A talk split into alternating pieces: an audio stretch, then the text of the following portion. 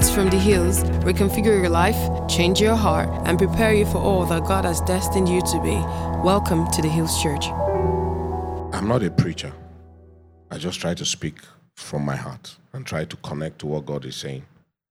And I pray that He unburdens what is in my heart today. But I, I look around and, you know, we must be people who are sensitive to the times and seasons. Because God you know, as humans, we relate more by what we see than anything else. And what we see, if we're all agreed on the fact that the physical, what you see, is actually a manifestation of what has already transpired in the spirit, then it means if you're judging by what you see, you are late and you're judging wrongly. Because the thing that controls what you see has already transpired. So if you're going to look at what you're seeing, you're reacting late.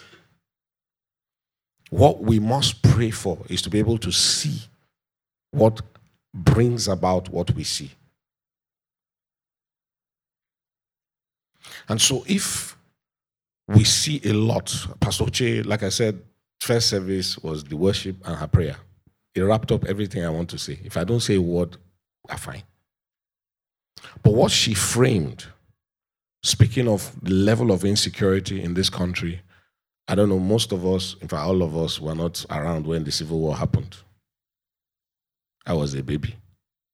But one thing I'm clear about is the times we live in are even more dire than those times. And if you know anything about that Civil War, over a million people died.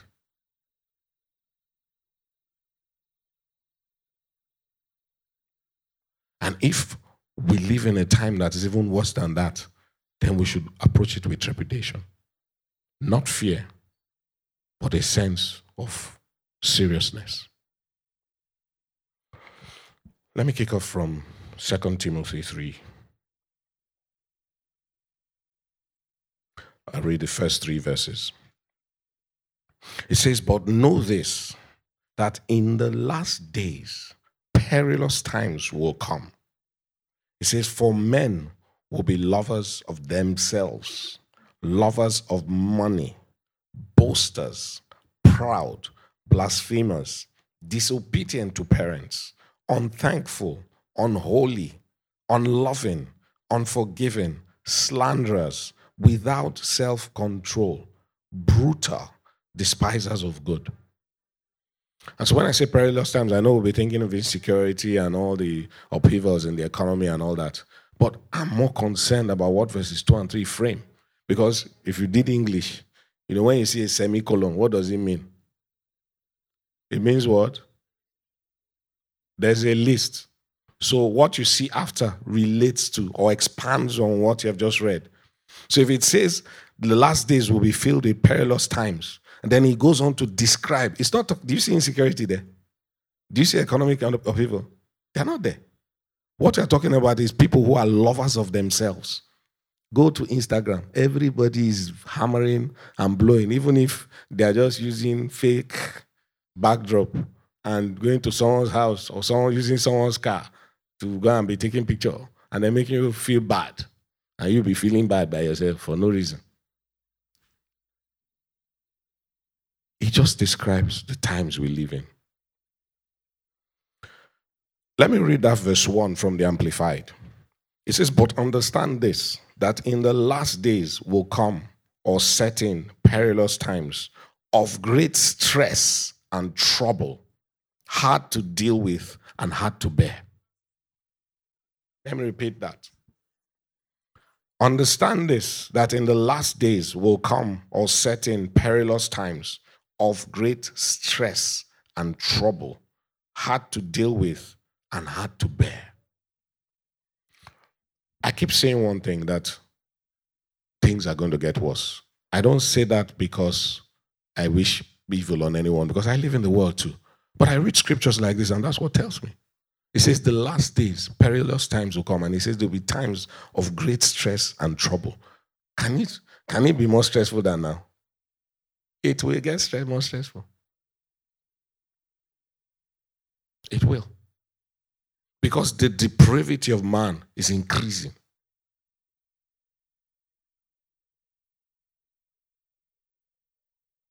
In the last week, we've been regaled with all that's going on in Afghanistan, in Jos, in countless places.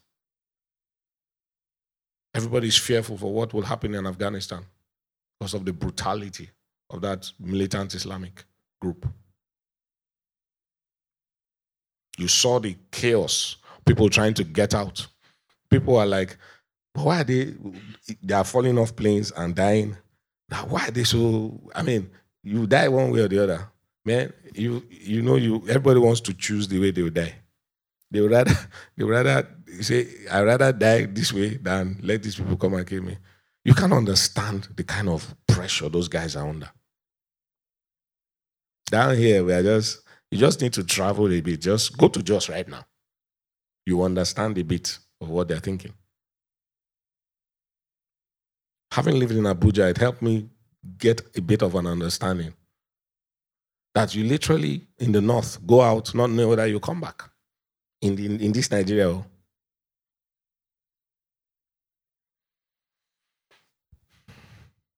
Just doing some word study just to help frame things a bit. I just checked in the dictionary what does perilous mean?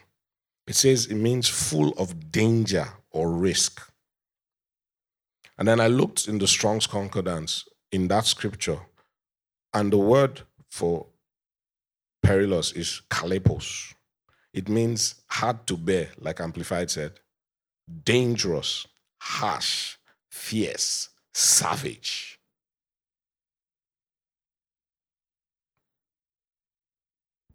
So when you think about perilous times, I leave you to paint a picture in your mind. You don't need to look far.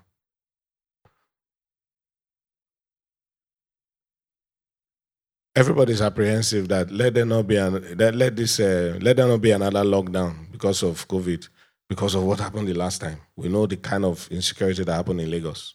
Anything can happen again. People are hungry those who are bad guys are even because they reaped plenty, they are looking for how they will just looking for any chaotic situation to escalate things. No matter how wealthy you are, you feel it. You will feel it. Even a Dangote will feel it because the number of trucks he'll be losing now by the day, or the extortion that will go on on those trucks, he will feel it in the pockets. Nothing is endless. Nothing. Nothing is untouched. So it is foolhardy to think, well, it's not happening to me. You know that story about the Jews that in Germany, they said it won't happen this, it didn't happen to that. Finally, it came full circle. You can't live like an ostrich with your head in the sand.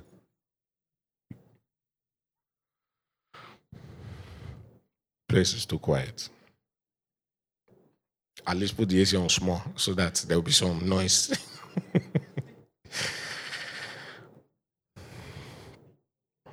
I know. I think. I think it was last week. Pastor Mo was talking about Jesus is coming, right? And he was using Matthew 24, Luke 21. I, I don't want to go into. I, I didn't bring. I didn't come to spread gloom. But if you read those scriptures, you begin to understand the end times, what they speak of. It says watch out. They were asking Jesus for a sign of what when this times will come, and he says, watch out for things like earthquakes, floods, um, fires, um, um, wars, rumors of wars. He says, when you see these things, know that time is near. He didn't say it has come. But you know what was interesting was last year when COVID first came out, the whole Christianity was upside down, thinking, is it rapture? Is it this? Is it that? And I remember there was a call PI had um, with um, Prophet Adam. There was a Zoom, a series of Zoom calls about trying to teach about what the end times, the sequence of things. You know, because there's a rapture, the great tribulation. There was argument: is this the great tribulation? Is it this? You know, and, and you know what was a bit baffling to me was okay, even if it is, then what? Because we have this insatiable quest to know. When you know, then what? So even if you heard it was the Great Tribulation, uh-huh, what then what?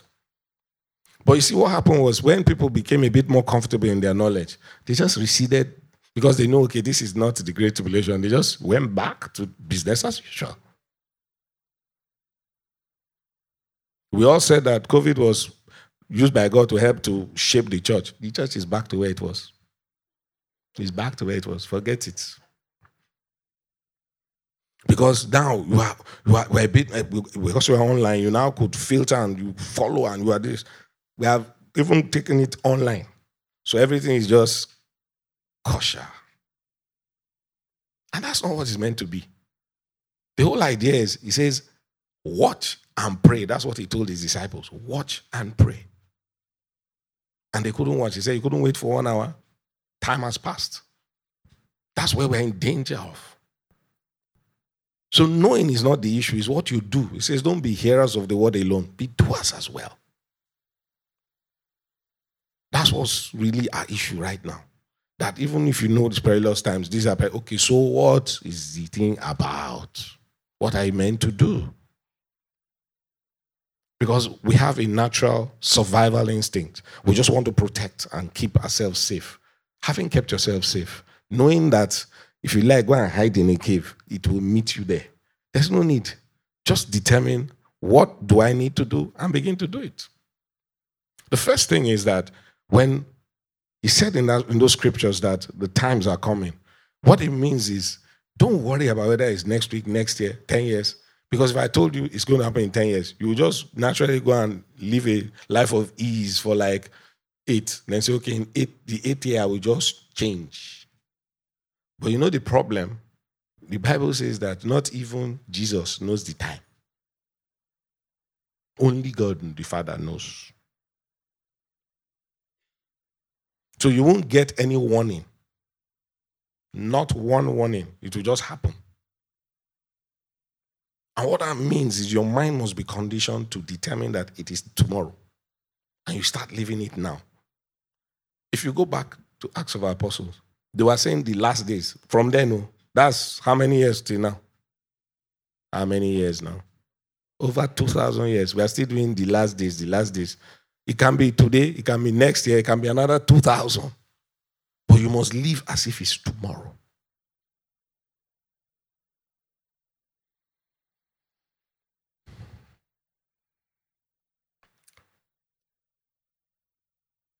I'm going to piece a number of things together, so please follow me closely. So I'm looking at all these perilous times. Things are going to happen. They're dark times. Isaiah 60, I love a scripture so much. Um, if you look at the Amplified, Amplified Isaiah 60, I'll read the first three verses. It says, Arise from the depression and prostration in which circumstances have kept you. Rise to a new life. Shine. Be radiant with the glory of the Lord, for your light has come, and the glory of the Lord has risen upon you. It says, For behold, darkness shall cover the earth, and dense darkness all peoples. It says, But the Lord shall arise upon you, O Jerusalem, and his glory shall be seen on you. And nations shall come to your light, and kings to the brightness of your rising. Verse 2 is one of those other scriptures that makes me know that as dark as things get, they get darker. Because the only way light will rec- uh, darkness will recede is if light comes out. And light shines brightest in darkness. So the deepest darkness, even just if it's a flicker of a candle, it will shine well in the darkness. So things must get darker for the light to shine. I'm abridging so I can keep within time. But I'll come back to the scripture. What God dropped in my spirit in the last couple of days about the perilous times, or how to navigate, was just a phrase, four words lose yourself in me.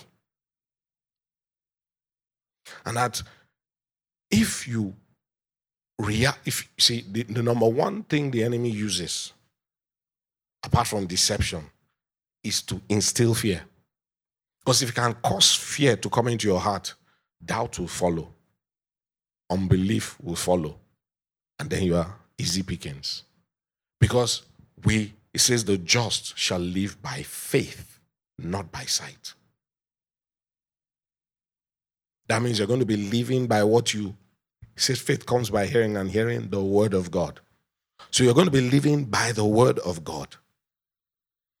And it is largely unseen. Because it says he's the God who calls things, those things that be not, as though they are. So things that don't exist. I like the amplified of Hebrews 11, where it says faith is the title deed of the things you hope for. That really blows my mind. You know, if you have a house, if I tell you I own a house in Banana Island, standing here, you look at me as if, for real?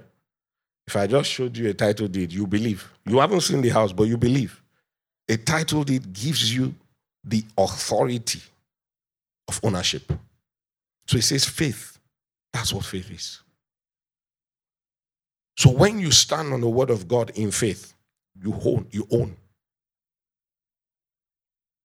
What the enemy will always do is attack that thing and cause doubt and fear.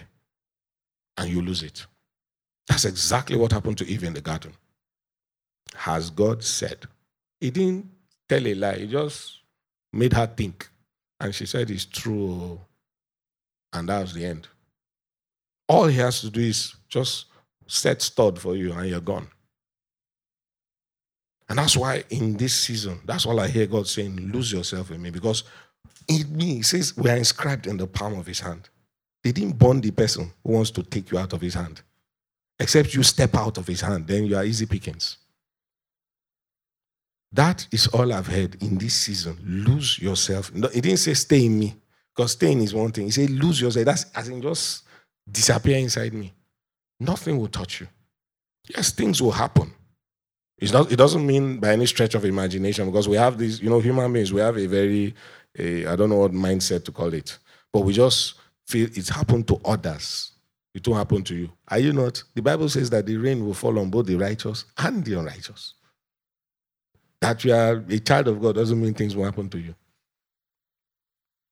So we have this fake mentality that just thinks I should be okay. Life I say to people when they tell me life is not fair, I say life is not fair or unfair, it's just life. It will happen to you, it will happen to me. The issue is not what happens, the issue is how you respond to what happens. So stop pitying yourself. It will happen to it will happen to everybody. Everybody. Yeah, God might shield some of his own, but the things they go through, you might not even ever go through. Don't compare yourself with people, please. That's the one number one problem we have. We look at the other person and think, you are running different races. God made you differently. You have different names.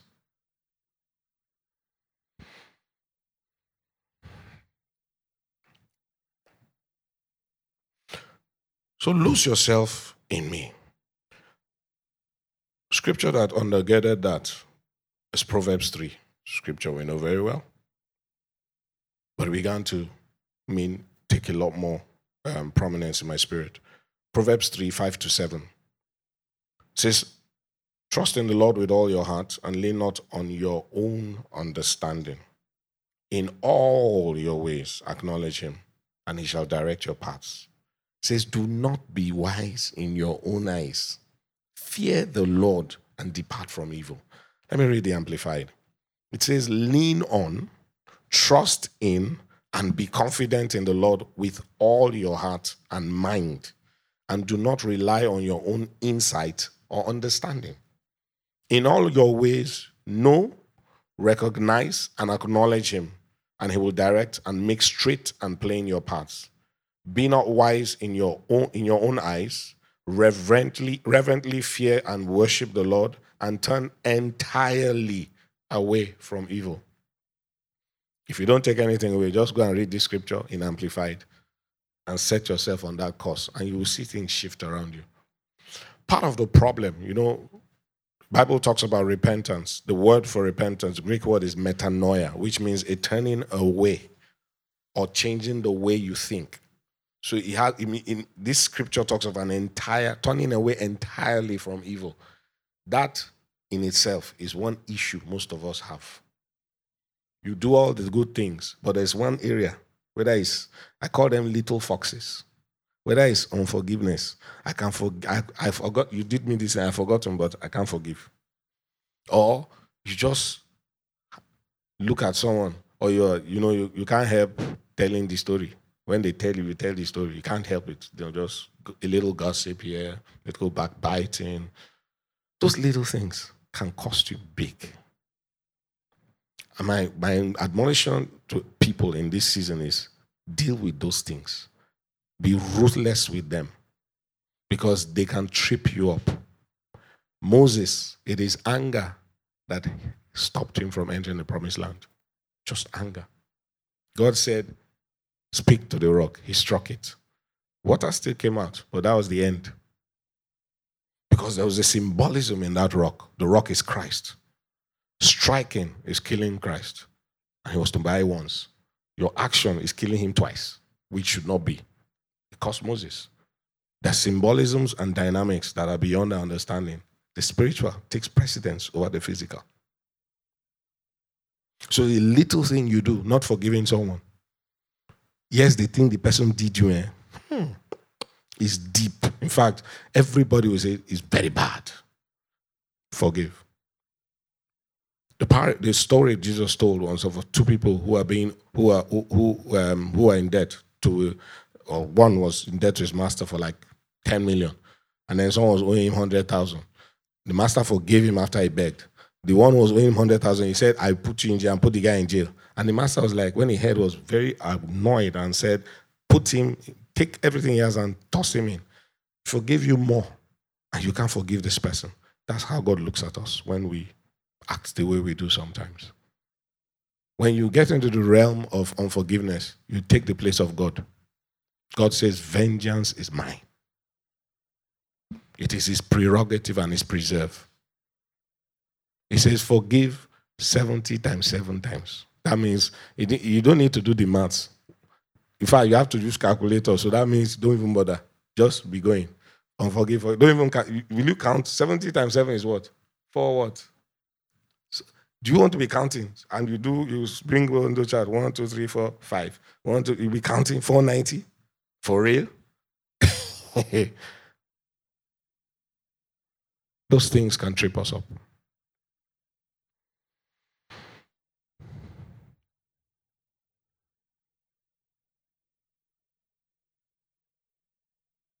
Ephesians 5 15, 16. I'll just throw a few scriptures that for us to just go spend time and build on so that we can wrap up in time. It says, See then that you walk circumspectly, not as fools, but as wise, redeeming the time. It says, Because the days are evil. Perilous times are evil times.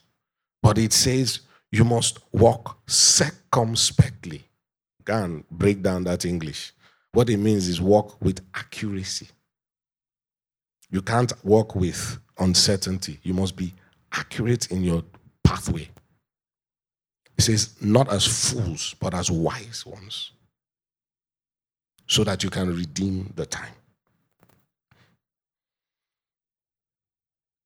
So, in all of this, you know, what, what I've found when I read scriptures is that as dire as the times seem, because when you look at the picture of what is, go- what is going on and what is likely to happen, you just get discouraged. But you know, God is not. Let me backtrack. The word of God, Bible says in Hebrews that is powerful, sharper than any two-edged sword, and it can go, it cut through bone marrow, thoughts, insights. That means it can walk on transcendental levels, both in the physical, spiritual, any level. It walks and cuts through. So it is not bound by time, space, or matter. It can reach anywhere. It's the one thing that can reach anywhere. And when the Bible says in Isaiah that when the word of God goes forth, it will not come back void it must accomplish what it's been sent forth to do. And so God releases His word to accomplish things. And He's given us, well, you know, the Bible says man was made in His image. It, you know, all that whole thing of whether it's the argument of whether Jesus is Caucasian, black, white, Chinese, whatever, is very irrelevant. It's the Spirit who are made in His image. Hebrews 4 and Romans 4 talks about God calls those things that be not as though they are, and He made us in His image. The creative force in God that comes by speaking is in us. That's why our words are lethal. especially when we speak the word of God. He says, You will decree a thing and it will be established because it's in consonance with the word of God. And so, once we can come into that space where we understand the word of God about every situation, it loses you from fear and uncertainty. So you don't have to know what will happen. All you have to know is that God is with you. He says, Yeah, though I walk through the valley of the shadow, he didn't say of the valley of death, the shadow of death, I will fear no evil. Because your rod and your staff, they comfort me. And for me, that scripture is very, very instructive. He didn't say the valley of death, which is of certainty, it's the shadow of death. That means things will appear as if they are real, but they are not real. So if you don't know that and you go through it, and one of the best illustrations for me, I had it there's a, some years ago, I had to have a surgery that they needed to put me to sleep. When I came out of that I said, This is the valley of the shadow of death. Because you don't know whether you're coming out. And that experience of coming out, some people, you know, if you go in, uh, that's where I learned that it's important. Your mindset or your frame of mind is very important in things. Because if you go into that thing fearful, I had a, I had a colleague, she went into, she had an accident and she was going to be operated. She had to have multiple surgeries because of broken leg, broken hands, you know, several things. And she was going into that thing and she came out hallucinating. She had gone in with fear because she didn't know it was a bad situation. She didn't know whether she would survive. So that mindset caused her to feel someone was trying to kill her. And she, she, she her, one of her colleagues was there, and she felt this guy is trying. She felt he was trying to kill her because she saw him before she went off. You know, there are many things that will happen to you, and if you don't have the right mindset as you go in, you're going to come out more embattled than you went in. But if you go in with a calm sense, with this, the hand of God upon you, you will come out okay. That's why I say it's the shadow of death. And I take that to explain that we need to approach life with the same mindset. Have the right approach to things. You know, you don't have to know. You know, human nature wants to know. So that's the only way we can function. But you don't have to know. You don't have to know. Last year, before COVID came, I think I shared this, that I went into the end of 2019 in December. What God dropped in my heart was, you know, every December there's always Shiloh, uh, Holy Ghost, this one. Everybody's releasing prophetic words. And that kind of shapes our mindsets about the year ahead. And I felt God, a check the first week of December, don't listen. Seek me actively. And I, I, think pictures, I think what God helps me do is song and scripture. I can I can paint a picture. And what he gave me was Genesis 26, that Isaac, in a time of famine, was going to go down to Egypt just like his father Abraham in time of famine, because there's always food in Egypt. But he says, God said to him, Stay in this land, and I will bless you. Now, the land is an arid, dry, desert ground. So that is bad enough. Then in famine, there's no water. So it would seem illogical to stay. But that's what God said. And he says he stayed and he blessed him in that land a hundredfold. And what God was trying to get me to understand is where I say is the place that is good. So if you stay there, I will bless. So don't follow what I will say, not what you hear. And he went further, and this is over a space of about two, three. But there's a particular vigil I, used to go for every Friday, and every time I was stepping, I just download, and I, I know that place is a portal, you know. And what came to my mind again was the reason and the dates were specific. Why? I don't understand. That if you go and listen to what he's saying and saying the year is going to be fantastic, whatever year, if by January 15th I send out something that's going to shake your world, whether it was your world, the world, I don't remember, but shake the, the world around you, to the point where you will, if you heard that it's going to be a fantastic year, and then you get to January 15th, everything, you lose everything. What will happen? Your faith will be shaken. You'll lose your faith. I said, the reason you need to listen to me is that I might be restoring everything double like I did for Job by June 15th. But if you've lost faith by January 15th, you will be nowhere to be found in June um, by June 15th. So you need to listen to me. That's the frame of mind. And I went on to give me certain other insights. Brace yourself for impact. Because it was like, I saw a traffic light, I'm driving a car, and, a, and, a, and, a, and it's my turn to go, it's green, and a car comes that is um, that runs a red light and just hits me, and my car will turn. And he says, You need to, he said, the words were build your core. And the scripture I pulled was Ephesians 3, is it 16?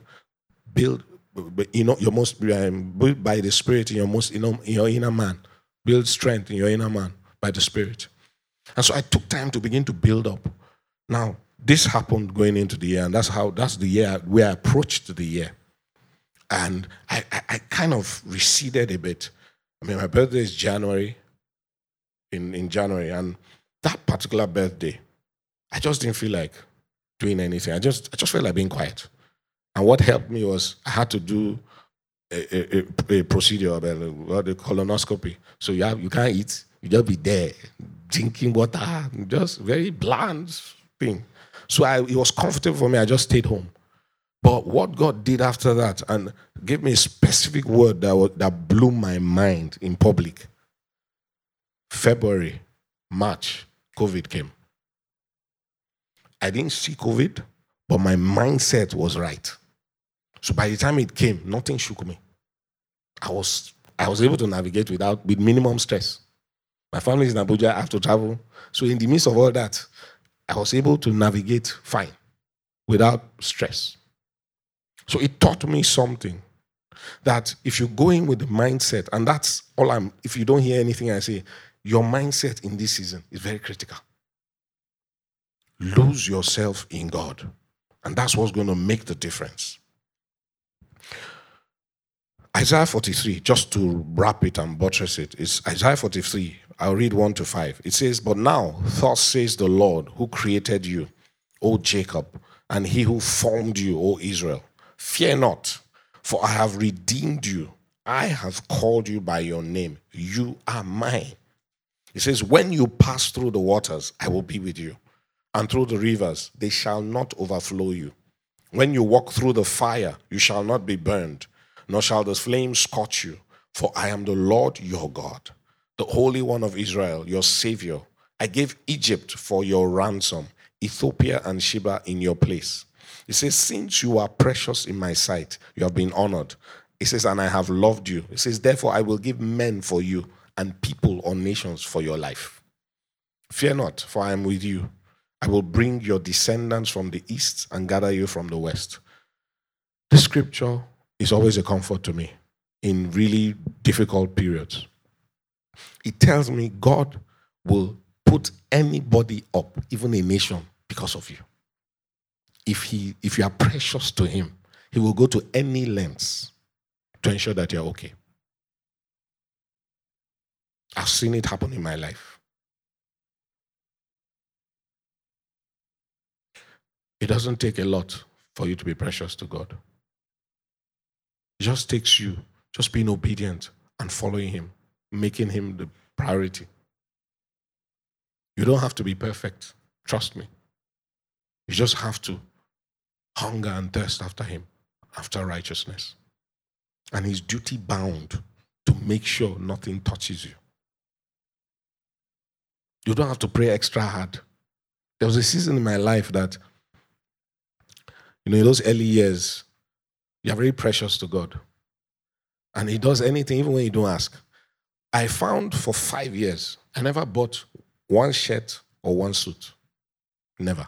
In that period, I didn't even know my size. I just realized, ah, I need a shirt. I'll get a gift. Suit, same thing, for like five years. And I sat down and looked at it and realized my greatest gift is encouraging. I can speak with you in your lowest moment and you will come out with hope. In fact, my wife used to call me when I first got married, Counselor Balogun, because that's, I'll be tired, come home, want to sleep. You just come with problem, I can talk two hours. But anything else, I just sleep. and I knew, I, I saw the correlation because I was faithful in that gift. God covered my back. I repeat, it doesn't take too much. It's the heart God looks at, not your actions. If David could commit adultery and murder, two stonable offenses, and not be killed, then you understand the God we serve.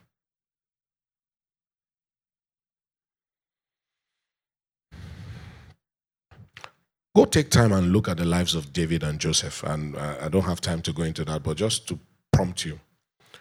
We're talking about perilous times. Your life can't have been as bad as theirs.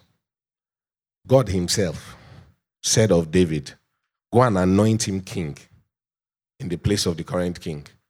David was by himself. He didn't call, he didn't ask, he didn't pray, God, make me king. God sent to go and uh, anoint him. And then all hell breaks loose. His life, he becomes a fugitive. The king is trying to kill him. I, if I'm him, I'll tell God, I didn't send you now. I didn't ask. Why are you putting this on me? David was 17 when he was anointed. He became king at 30. That's 13 years. Joseph, the same thing. He had dreams that God gave him dreams that you'll be great. Even his father interpreted it. So are you saying that me, your mother, and your siblings will all bow to you? And he says they watched that word. He gets thrown into slavery. They want to kill him. Then his own brothers then he gets thrown into slavery 13 years as well, because he too, at 30, became prime minister. So, if you talk of peril, their own was life threatening. It wasn't just things were happening. This David, uh, Joseph, his brothers wanted to kill him first. David, Saul threw a javelin at him. Or was it Jonathan? Then he tried to get him killed several times. But when it was time, in Psalm 105, Joseph is one of the characters in early in my Christian life God gave me as a pattern for my life. So I understand. I've studied Joseph like back to back, back to back. When I discovered Psalm 105, it made me understand. Because in Genesis 50, you see where his brothers came and they said they were afraid with trepidation because they felt he was going to deal with them well when their father died. But he said, What you meant for evil, the Lord has made good. Now, he could only say that when you read 105, you understand Psalm 105. Because he says that God sent him ahead to preserve Israel. Now, you would think he would send him as prime minister. He sent him as a slave. He didn't say his brother sold him. God sent him. So sometimes the things happening to you and around you are orchestrations by God. And that's why you must learn to see times and seasons. Things will never always be pretty. So if things are going down south, it doesn't mean God is not in it. Because if you are Joseph, imagine you didn't do anything. Then add Potiphar's wife on on top. You didn't do anything and you are put, being put in jail because you are even defending the God. The woman tried to sleep with you. You could have slept with her. The husband can't make noise. You tell him, choose your money or your wife. The man will likely choose the money. That's all. but he said, I will not sin against God, not against Potiphar. And then you get jailed for that. He would have been bitter. But I believe that he connected with what was in the mind of God. And that's why he could say what he said with all sense of um, responsibility. That it's not about you. What you thought you were doing was actually God doing something else. Because he says he when the word of God tried him for a season, he now brought him out and made him master over Pharaoh.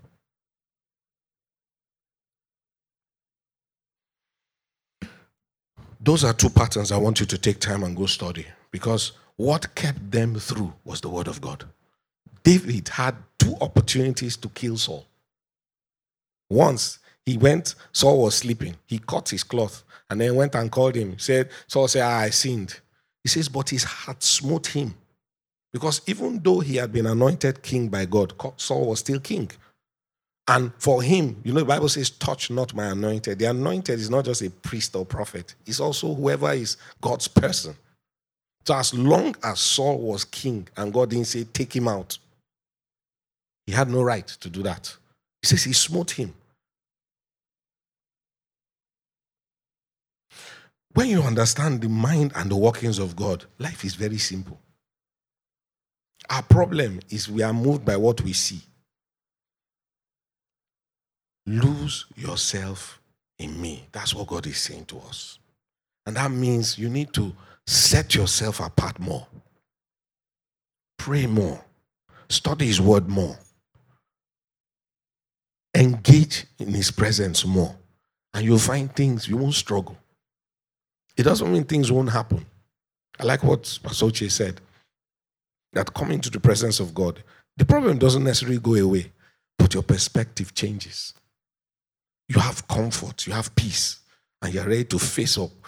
Paul in Corinthians said, I had a thorn in my side, a messenger of Satan. That means it was demonic. It was demonic, not that it was just something that happened. It was an illness that was troubling his, a thorn in his flesh. It says he besought the Lord three times about that thing. God didn't answer him first time. God did answer him second time. And third time he told him, My grace is sufficient for you. And he says, in the revelation of that, he began to glory. Because what that showed him is that the issue is not the thing you're going through, it's whether you have grace. He says, when you have my grace, it doesn't take away the problem, but it enables you to live above the situation. And I, I learned that very early. So it's a principle I apply. When we teach of the baptisms, we teach about uh, water baptism, baptism into one body, water baptism, Holy Spirit baptism. Then we see the baptism of fire is where you literally go into a wilderness situation where nothing makes sense. Everything is just confusing and everything is going wrong. At such times, all I do is I say, Lord, is this sin that has brought me? Is this something I did, an act of omission or commission? If I sense it is not, I just start praying for grace. Because you see, the wilderness, remember, God said to them, I put you there to see what is in your heart. It's just a test. They had a, an 11 day journey or a 40 year journey. The, your, your reaction determines which one is your result. So if you know that you will go through it, well, you can't dodge it. It's like going to another class. You must take the exam, you must pass it. If you fail it, you repeat till you pass. There's no double promotion. There's no bypassing. So when you know you're going to go through it, pray for grace. Grace gives you the power to continue through it and can help shorten that time. But go through it, you must. Remember Isaiah 43, he says, You will go through the fire. I didn't say you will bypass the fire. You will go through the waters, but they won't harm you there's a need to go through because you come out on the other side. You see, pressure is like an orange.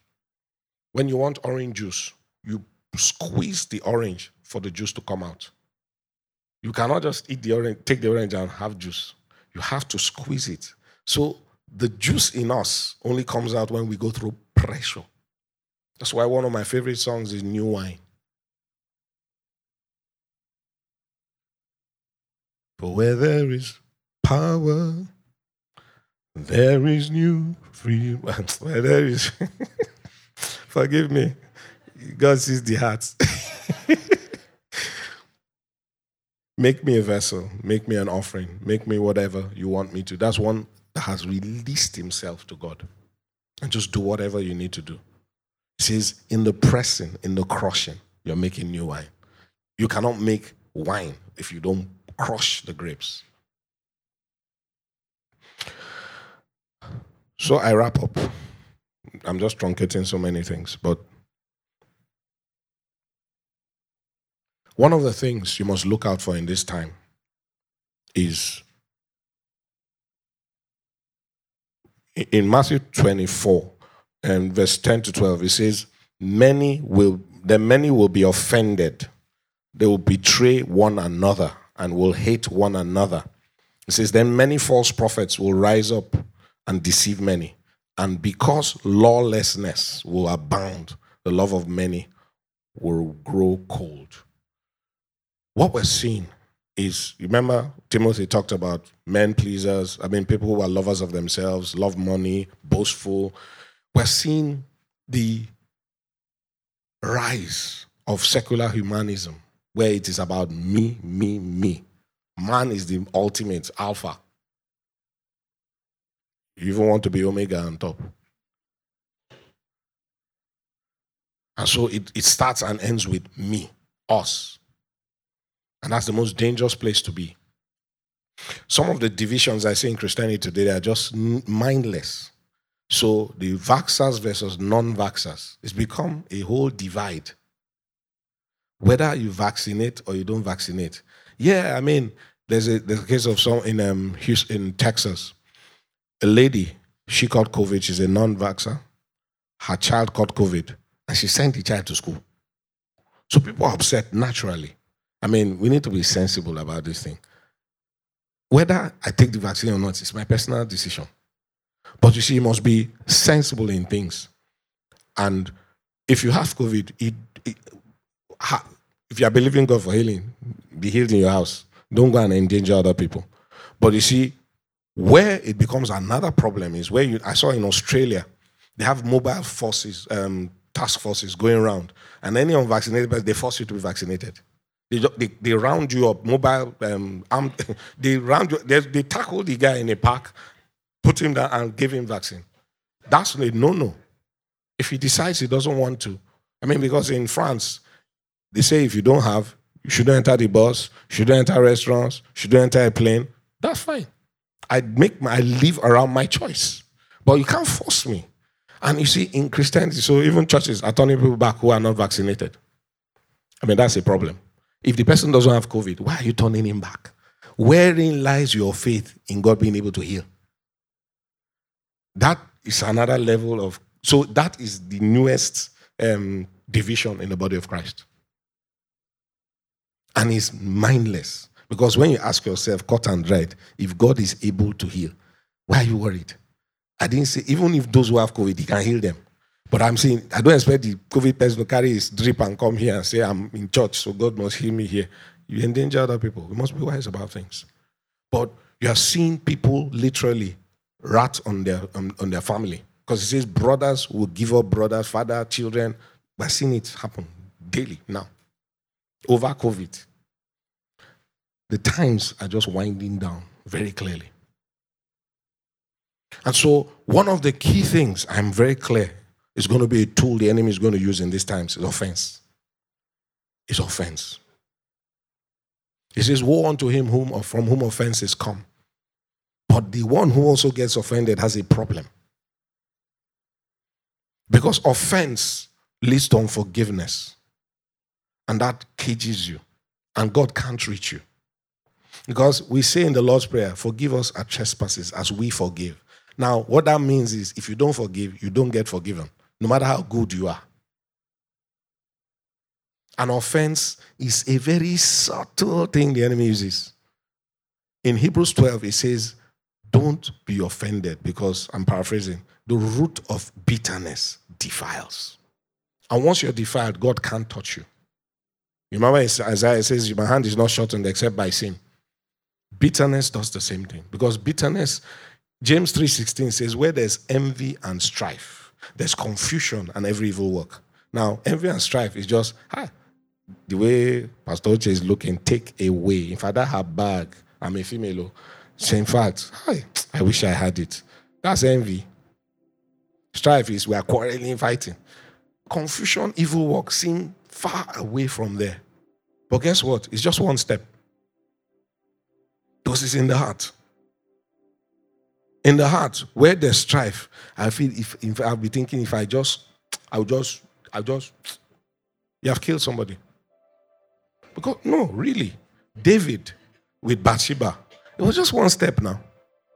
He just saw, but don't kid yourself. It's not just that day he saw and he, just, he had been seen. In fact, maybe he saw one day and said, ah, that's a beautiful woman. Then the next day he found himself at the same time. So he must have watched for one week before, you know, I, I, I, this creative license. So don't say I said. that by the time he took her, she got pregnant. So she didn't get, she probably didn't get pregnant the first time. So it's not one time.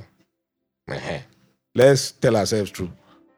But it was a, a concerted effort. And when he now found out she was pregnant, he concocted a plan to bring the husband back so he will sleep with her and then they can pass off the baby and probably continue. When the husband refused, death. Now, when you look at that trajectory, it's just one step adultery to murder. You kill someone, David. That's why I know that that scripture, you, you look at it and say, it doesn't apply to me. It does, oh. It does.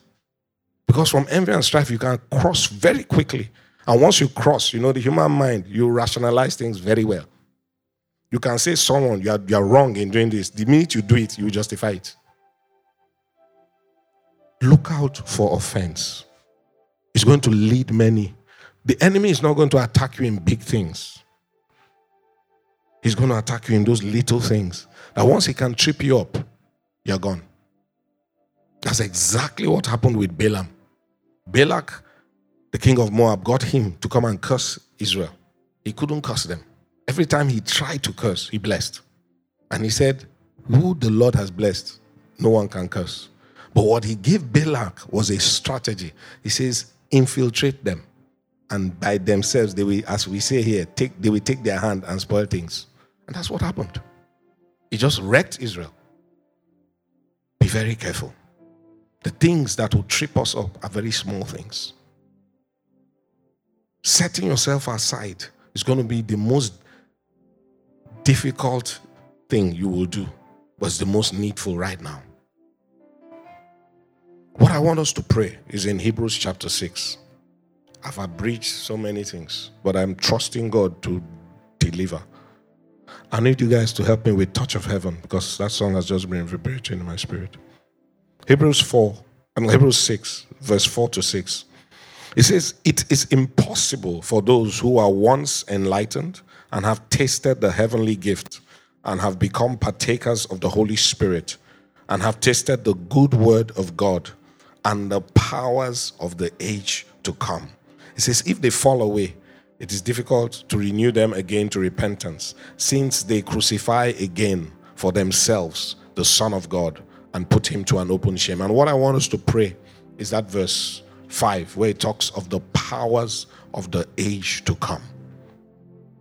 What that speaks of is apprehending something that enables you live above the situation and the circumstances.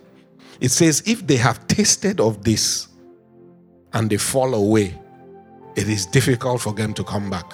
That tells me it is something to guard with your heart and your life. Because it is not something that is going to come upon you, it is something that is in you. And that's what I want to stir today. And when I was singing that song, it just hit me. That's what it, as you sing this song, I want you to just float into that space. The powers of the age to come give you the ability to walk with God and to tread in places that many just want to. Let's first pray and just ask God, anoint me with the powers of the age to come. Cause a stirring in me. Paul said to Timothy that stir up the gifts that were placed in you by the laying on of hands. Each one of us carries the Spirit in us, and He is the engine of the powers of the age to come. He is the one who enables us stand in that place. To open your heart and just ask God, stir in me. Let there be a rising of the ability to walk in the powers of the age to come in these times. That I will arise in strength, in enablement, in power, and confront the forces of darkness that regale my mind and my life. Thanks for listening to this message from the Hills Church. Our mission is to love people, connect with family, and touch the world. Learn more on our website at www.ecclesiahills.org or email us at hello at ecclesiahills.org.